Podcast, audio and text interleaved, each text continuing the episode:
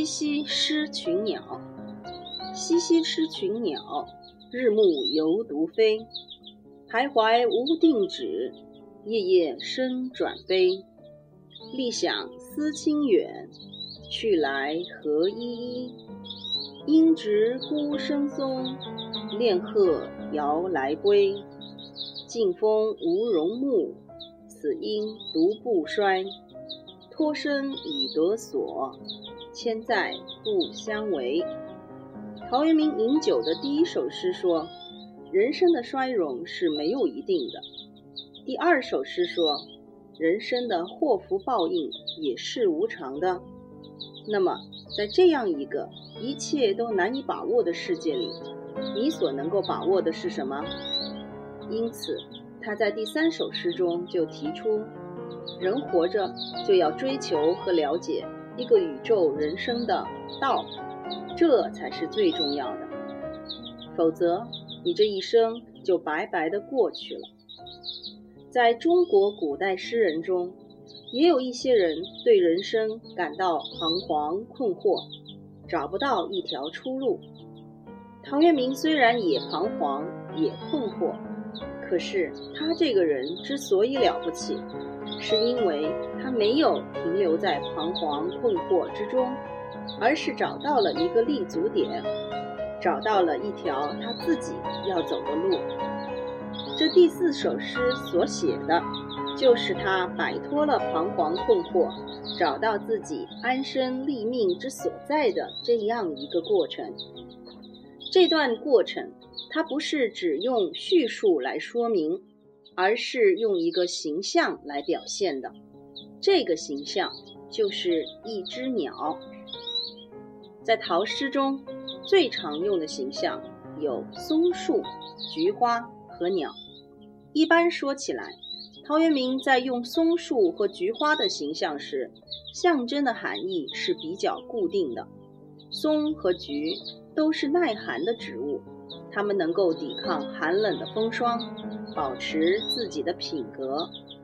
但陶渊明在用鸟的形象时，往往有不同的含义。比如，他说：“久在樊笼里”，那是一只被关在笼子里不自由的鸟，它被世界上很多事情所约束、限制。他说：“望云残高鸟”。那是一只高飞的、代表自由的鸟，它不受人世间种种事情的限制约束。他说：“飞鸟相与还。”那是一只找到归宿的鸟，它正在飞回巢中。而且，陶渊明所用的鸟的形象到底是哪一种鸟？是燕子、喜鹊，还是乌鸦、麻雀？他都没有说。那是一种普遍的概念中的鸟，而不是现实中特定的某一只鸟。这也是陶诗中鸟的形象的一个特色。那么，陶渊明在这首诗中所说的鸟是一只什么样的鸟呢？是西溪诗群鸟。一个人写诗写得好。一定是他通过文字传达情意传达得好，而文字能否传达好你的情意，首先在于你能否选择最适当的名词、动词和形容词，其次在于你叙述的口吻。现在陶渊明用了一个形容词来形容这只鸟，他说它是一只嬉嬉的狮群鸟，这两个字。用得非常妙。一般中国的读书人看到“西西”这两个字，最容易联想到的就是《论语》里的一句话：“秋何为是西西者与？”这是微生母问孔子的话。微生母是一个不肯出来做官的高隐之士。大家知道。儒家的理想是学而优则仕，读书读得好就出来做官，因为读书是为了明白道理，读书明理之后就有了很好的品德修养，然后就可以齐家治国平天下。儒家读书修身就是为了治国平天下的，尤其是孔子所生的那个时代，社会上礼崩乐坏，出现了许多不道德的事情。孔子到各国去周游，不是去游山玩水，而是要看各国的君主有没有一个人肯任用他，肯帮助他实现他的政治理想。因此，他总是在各国之间跑来跑去的。西这个字读西，不读七。我们常说熙熙惶惶，意思是匆忙的、不安定的。微生母是个高隐之士，他只要自己生活安定就好了。至于国家和天下怎么样，他不管。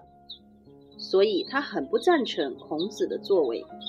就问孔子：“你为什么老是熙熙惶惶的，这么不安定呢？”这是陶渊明很妙的一点。他写的是一只孤独的失群之鸟，可是他所用的这个形容词却是《论语》里边用来描写孔子的形容词，因此这只鸟的形象马上就有了深刻的意思。马上就被拟人化了，而且“失群”这两个字，他用的也很好。失群是脱离了他原来所归属的那个群体，因此就显得与众不同。我在介绍陶渊明生平的时候，曾经说过，陶渊明是陶侃的后代，陶侃是东晋名臣。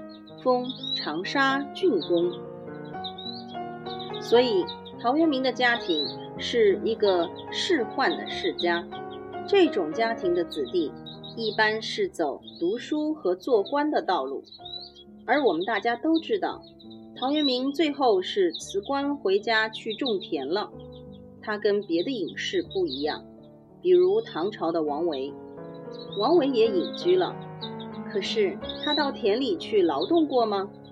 他体验过真正的劳苦生活吗？他从来也没有。陶渊明不是王维那种隐士，他亲自去种过田。如果我们有机会讲陶渊明另外的一组归园田居的诗，我们就会看到他是晨兴理荒秽，待月荷锄归。天还没亮，就到田里去工作，直到月亮都升上来，才披着满身的露水回家。一个出生于读书仕宦家庭的人，回到农村当了农民，这是脱离了他原来所归属的那个阶层的，所以他也是一只失群的鸟。你要知道，人其实常常是很软弱的。如果想要做出一个跟周围的人不同的选择和决定，往往需要很大的勇气。西西失群鸟，就是脱离了它原来所属群体，做出了另外选择的鸟。你不要看这句话这么短，只有五个字，但它包含很多意思，从用字到口吻都是非常好的。陶渊明为什么不去做官？那是因为他看到了官僚社会中的黑暗、腐败和贪赃枉法，他不愿意跟那些人在一起同流合污，所以就不做官了。可是你不做官到哪里去呢？陶渊明有另外一首诗写得好：“人生归有道，衣食固其端，俗事都不迎。”而以求自安。当然了，人活着应该找到理想的价值和人生的目标。可是，你活在世上，最低限度先要穿衣吃饭呢。如果只顾追求理想，什么都不干，那么你饿也饿死了，还有什么理想可言？所以，虽然我说狮群需要很大的勇气。可是比较而言，狮群还算是容易的。失群之后，你找一条什么样的路走下去呢？天下有很多事情都可以自欺欺人，只有一种工作是既不可以欺人，也不可以自欺的，那就是种田。教书可以骗人，做买卖可以骗人，可是种田，你能够欺骗土地吗？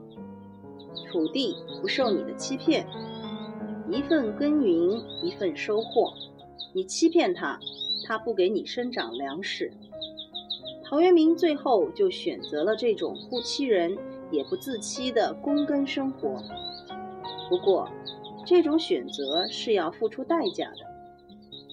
第一，你要付出艰苦劳动的代价；第二，农田收获没有保障，遇到灾荒时，你要付出饥寒的代价。所以。陶渊明虽然不喜欢贪赃枉法的官僚社会，但他在决定自己的生活道路时，也经过了一段很艰难的选择。他说：“西溪失群鸟，日暮犹独飞。”为什么说日暮？因为日暮是大家都应该休息的时候了。一个人。在暮年时，应该已经找到自己人生的归宿。可是陶渊明说：“我现在还没有找到我的归宿，就像那只西溪失群之鸟，在暮日暮的时候，还独自飞来飞去，找不到一个可以落下来的地方。徘徊无定止，是说他一开始也曾经彷徨过。”到底要不要选择耕田的生活呢？到底值不值得付上劳苦和饥寒的代价呢？徘徊是来去不定的样子，它和彷徨都是叠韵的词，意思也相近。这只鸟因为找不到一个安身立命的所在，所以夜夜生转悲。转悲者。是说每一夜鸟叫的声音都比前一夜更悲哀。那是一种什么样的声音呢？是力想思亲远。力是强烈的、有力量的，用来形容声音，就是一种很高亢、很强烈的声音。中国人常说“言为心声”，你是什么样的人？就喜欢说什么样的话，你有哪一类的兴趣，就喜欢谈论哪一类的题目。不但人是这样，动物也是这样。有时候你听它的叫声，就能知道它心里的感情。我家院子里有一棵树，上边有个鸟巢。有一天，我听到鸟叫的声音不对。不像平常那样和乐自在，而是带有一种恐怖的声音。我马上开门出去一看，原来是一只猫正要爬上树去。可见，动物的声音也是能够表现他们内心的感情的。陶渊明说：“我听到这只鸟那种强烈高亢的叫声。”我就知道他内心想的是什么。他正在想找寻一个清洁高远的地方落下来，可是由于没有找到，所以他去来合一一。去来是飞过去又飞过来，依依是依恋的样子。一般人用依恋这个词的时候。都是指对过去某件事情的依恋，但陶渊明在这里指的不是过去，而是未来。对什么的依恋呢？就是对立想思亲远的那个亲远。他从内心对那个地方有非常依恋的感情。那么他找到那个地方没有？后边他说。鹰直孤身松，恋鹤遥来归。他最终是找到了。陶诗里喜欢用松树和菊花的形象。陶渊明有这样的句子：“芳菊开林药，青松冠岩裂。怀此真秀姿，捉为双夏节。”他说，芬芳的菊花开在丛林之中，显得很有光彩。翠绿的松树排列在高山之上，好像高山戴了一顶帽子。真是坚贞，秀是美好。别的草木一阵秋风过去就变黄了，但松树永远是绿的。别的花一阵秋风过去就零落了，但菊花仍在开放。这就是坚贞，贤贞就是不改变。松树和菊花有这种不改变的品格，有这种秀美的资质，所以它们能捉为双下节。捉是跟别人不一样。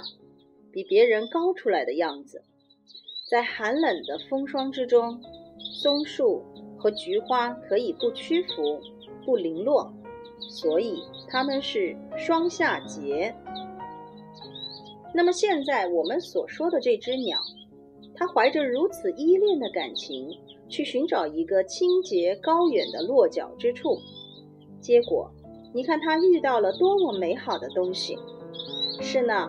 怀此真秀姿，捉为双下节的松树。在这首诗里，陶渊明所写的松树，跟青松冠岩列的松树还不大一样。青松冠岩列是很多的一排松树，而这首诗里所写的是一棵孤身的松树。它不是因为身边有许多伙伴才碧绿才不凋零，它只是孤身一棵松树就可以站住不跌倒也不凋零。所以，当这只鸟终于发现了这棵孤独的、秀美的、坚强的松树，它就恋鹤摇来归。这句诗的形象也写得很生动、很美。鹤字。读鹤，是鸟的翅膀下边最粗、最强硬的那几根羽毛。这只鸟，它不是夜夜伸转背吗？它看到下边到处都是肮脏和污秽，因此不肯飞下来。为了找一个清远的归宿，它飞了很久很久，一直不能够收拢它的翅膀。可是现在。当它远远地望见那棵松树，他就说：“那正是我要找的地方。”于是他把翅膀一收，就从那么高的空中一直向着目标落下来。这形象写的真是很生动，很逼真。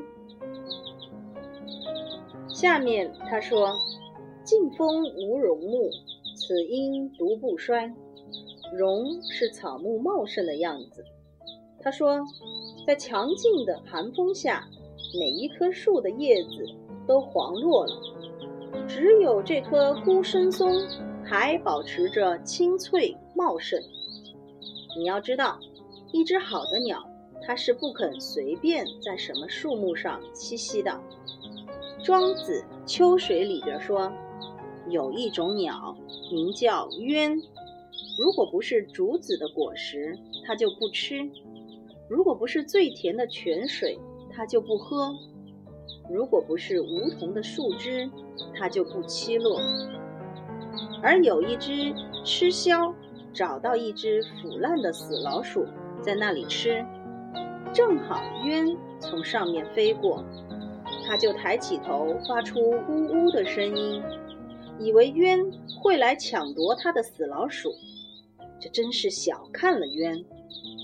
现在，陶渊明这只鸟也是如此。这样的鸟，它是不会随便在肮脏的地方落下来的。只有看到这棵孤身的松树，它才算真正找到了安身立命的所在。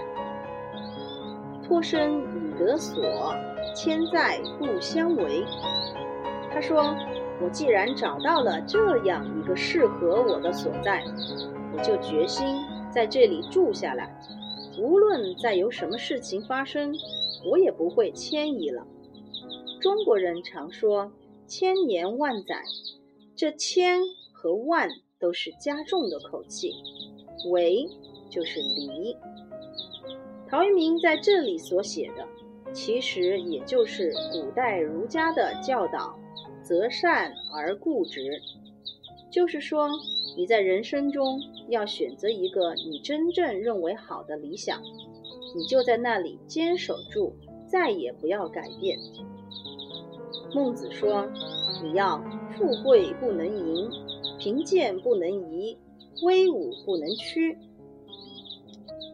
孔子说：“你任何时候也不要抛开人，造次必于世，颠沛必于世。